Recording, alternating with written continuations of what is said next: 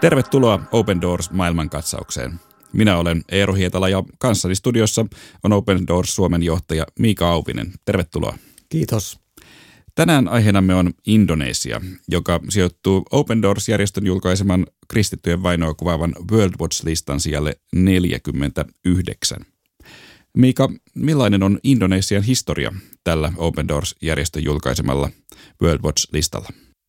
Indonesia on aikaisemminkin ollut World Watch-listan 50 kärkimaan joukossa ja syynä on itse asiassa se, että Indonesia, toisin kuin moni tiedostaa täällä Suomessa, niin on maailman suurin väkirikkain muslimivaltio. Niistä todella harvoin tulee ajatelleeksi, että Indonesia olisi väkiluvultaan maailman suurin muslimivaltio. Enemmän ajatukset kohdistuu tuonne Arabian niemimaan suuntaan tai Pohjois-Afrikkaan, mutta maassahan on todella muslimeja arviolta 225 miljoonaa. Miten paljon kristittyjä Indonesiassa on, Miika?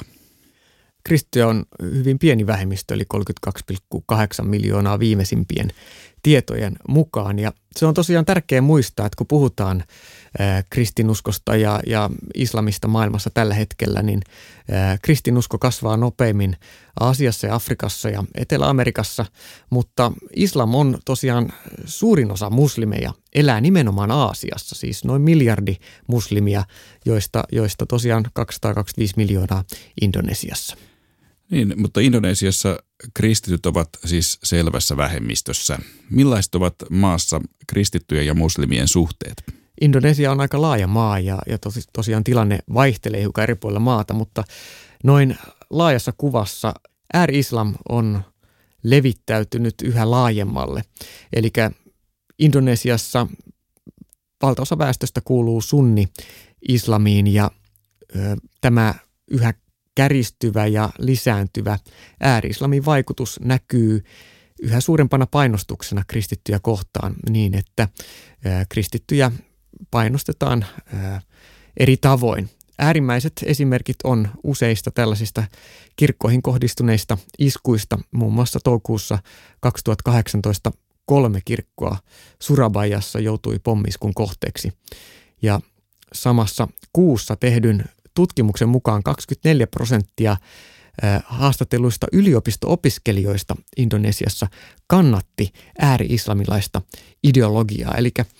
Eli jo useamman vuoden ajan tämmöinen hyväksyntä myös ääri-islamille ihan jopa Indonesian akateemisen väestön keskuudessa on lisääntynyt ja kirkoille on tuolla Indonesiassa monin paikoin vaikea saada rakennuslupaa ja viranomaistenkin suhtautuminen kristittyihin, kristinuskoon ja kristillisiin kirkkokuntiin on usein entistä jyrkempää. Niin, mainitsit nämä Surabayan kaupungissa tapahtuneet kirkkoihin kohdistuneet pommi-iskut. Niissä tosiaan uhreja eri laskentatapojen mukaan oli 15–18 ja lisäksi lukuisia itsemurhapommittajia kuoli. Ainakin minua järkytti näissä iskuissa eniten se, että mä iskujen takana ollut ääri-islamilainen ryhmittymä käytti niiden suorittamiseen myös lapsia. Miika, mitä näiden iskujen takana oli? Miksi ne tehtiin? Mitä niistä tiedämme? No lyhyesti sanottuna, mikä siellä taustalla usein on syvä viha ja epäluulo kristittyjä kohtaan. Ja valitettavasti tätä vihaa ja epäluuloa monesti ruokitaan sitten vielä erilaisilla ajatuksilla. Hyvin usein muslimi-ihmisiä saattaa pelottaa kristilliset ajatukset tai siellä saattaa elää hyvin erilaisia eriskummallisia näkemyksiä. Muun muassa siitä, että jouluna kristityt mässäilevät syömällä sikaa ja että kristityt elävät hillitöntä ja moraalitonta elämää ja monia semmoisia mielikuvia, jotka liittyy enemmän Music Televisionin tarjontaan, yhdistetään kristinuskoon. Ja nämä tämmöiset luo väärää kuvaa siitä, mitä itse asiassa kristinuskon ytimessä on kyse.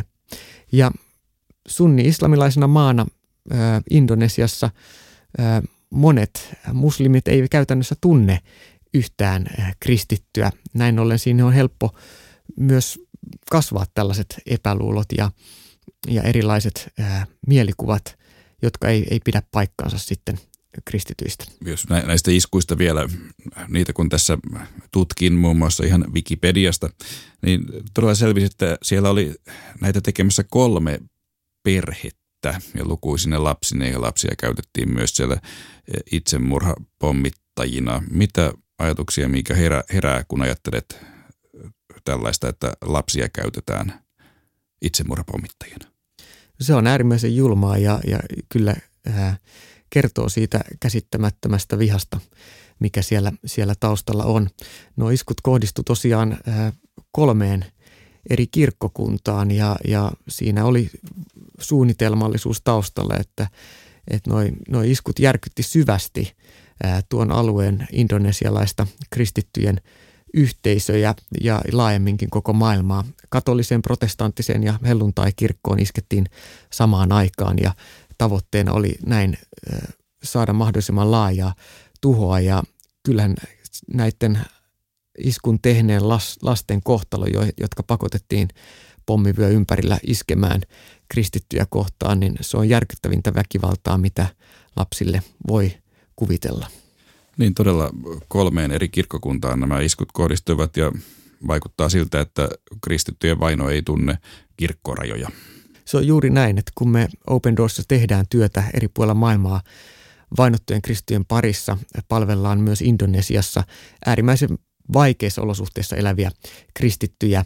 On he sitten kyläyhteisönsä hylkäämiä sen takia, että kääntyy kristityksi, on he sitten viranomaisten hampaissa sen takia, että seurakunta ei saa kirkkorakennukseen lupaa tai sen takia, että eivät saa raamattua. Tilanteita on monenlaisia, mutta yhdistävää on se, että kristityt eri kirkkokunnista riippumatta on vainottuja Jeesuksen nimen tähden ja se Jeesus-nimi, se on Indonesian ja Malesian ja monen muunkin muslimitaustaisen aasialaisen maan keskellä nimi, jonka takia moni joutuu kantamaan suurta vainoa. No jos puhutaan nyt, jätetään pommi-iskut ja puhutaan tällaista arkielämän yleisestä hankaluudesta. Minkälainen on kristityn asema Indonesiassa? Se on monin tavoin vaikea, niin kuin tuossa jo kävi ilmi. Vain pieni osa näistä kristityksi kääntyneistä Indonesiassa kohtaa fyysistä väkivaltaa, mutta siitä huolimatta se psyykkinen stressi ja monenlaiset syrjiminen ja eristäminen, mitä heihin kohdistuu, niin on hyvin tavanomaista. Eli jälleen kerran perheestä hylkääminen, työpaikan, opiskelupaikan epääminen ja sitten ihan tällainen suoranainen syrjintä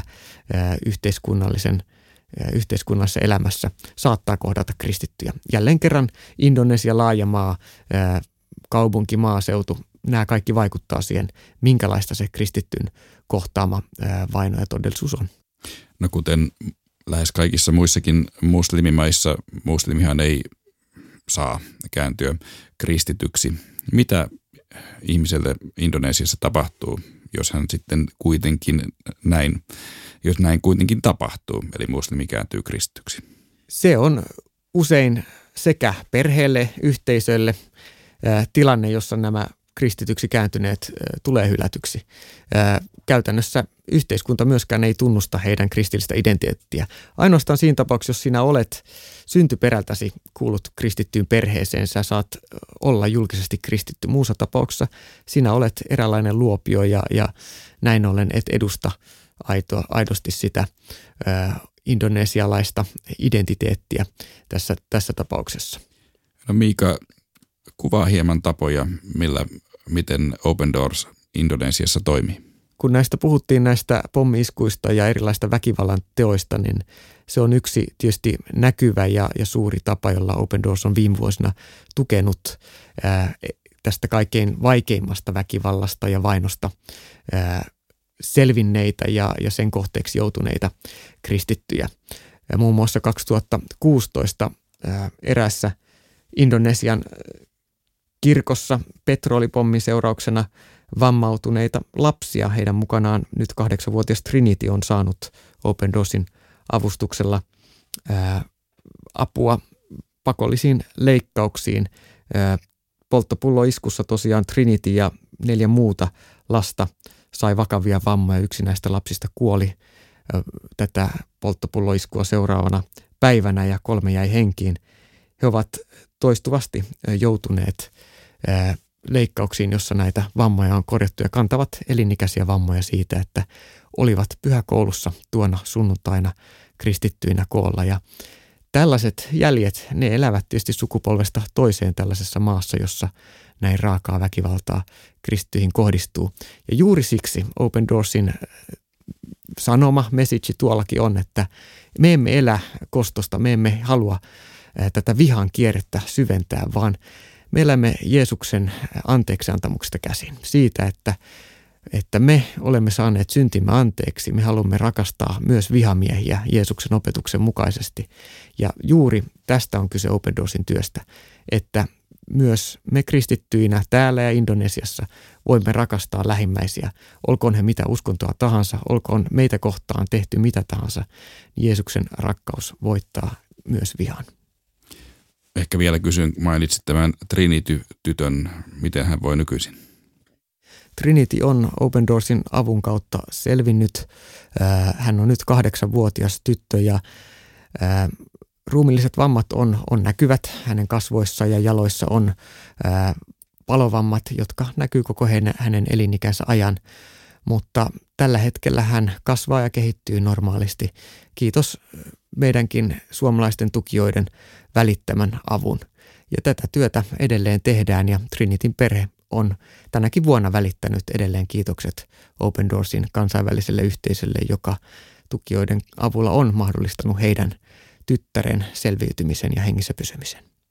No jos Indonesian tilanne kuulijassa herättää jonkinlaisen kysymyksen siitä, että mitä minä voin nyt tehdä, niin miten kuulija voisi indonesialaisia kristittyjä auttaa?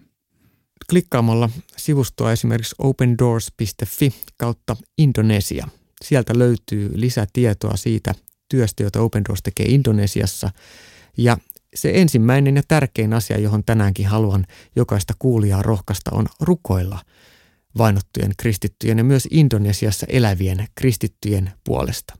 Se on se suuri ja tärkein tehtävä, johon meitä kristittyinä kutsutaan rukoilemaan toistemme puolesta.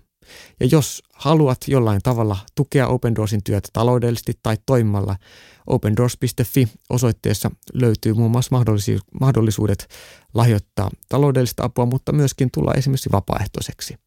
Mutta ajattelen, että tämä rukous on ensisijainen työkalu meille jokaiselle ja siihen ensisijaisesti kutsun mukaan. No, miten Miika näet Indonesian kristittyjen tilanteen?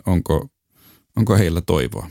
Jeesus on sanonut, että hän on tie, totuus ja elämä ja ajattelen, että hän on sitä tänään myös Indonesian kristityille. Indonesian rohkea kirkko vie eteenpäin evankeliumia ja Jeesuskin aikoinaan muistutti, että hänen tehtävänsä on viedä Jumalan valtakunnan ilosanoma myös muihin kaupunkeihin, muille kansoille. Sitä vartenhan Jeesus lähetettiin. Tämä työ on edelleen kesken. 225 miljoonaa muslimia Indonesiassa, joista vain pieni osa on kuullut evankeliumin. Työtä edelleen riittää ja tämän takia Open Doorskin varustaa Indonesian kristillistä pientä seurakuntaa. Tämä oli Open Doors maailmankatsaus. Open Doors-järjestö tukee vainottuja kristittyjä ympäri maailmaa ja muistuttaa siitä, että kristityt ovat maailman vainotuin yksittäinen kansanryhmä. Open Doors julkaisee joka vuosi World Watch-listan, joka kartoittaa kristittyjen vainoja ympäri maailmaa. Open Doors palvelee vainottuja kristittyjä yli 70 maassa. Lisätietoja saat osoitteesta opendoors.fi.